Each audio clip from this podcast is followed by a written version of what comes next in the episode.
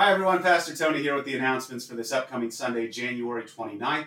We'll have worship at 10 a.m. as always. Preceding that at 9 o'clock, we will have adult Sunday school up in the lounge. We'll be continuing through the Gospel according to Matthew, looking into the fifth chapter there. Our youngest kids will also have 9 o'clock Sunday school down in their room downstairs as well. This is the end of the month, so two announcements on that.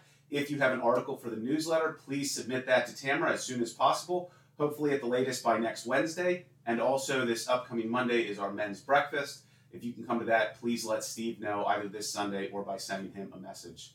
We'll conclude the announcements today with our gospel reading for this upcoming Sunday, which is the beginning of chapter 5, Jesus starting the Sermon on the Mount, which includes the Beatitudes.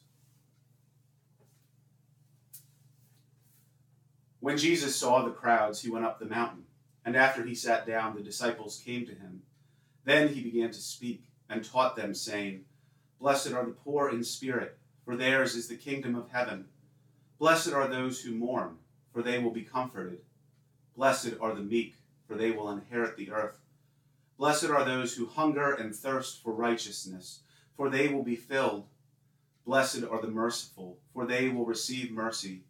Blessed are the pure in heart, for they will see God. Blessed are the peacemakers, for they will be called children of God.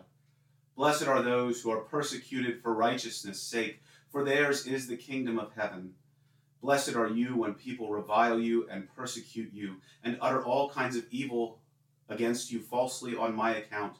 Rejoice and be glad, for your reward is great in heaven. For in the same way they persecuted the prophets who were before you. This is the gospel of the Lord. This is the gospel of the Lord for this upcoming Sunday, and I hope to see you then. Until then, take care. God bless. Bye.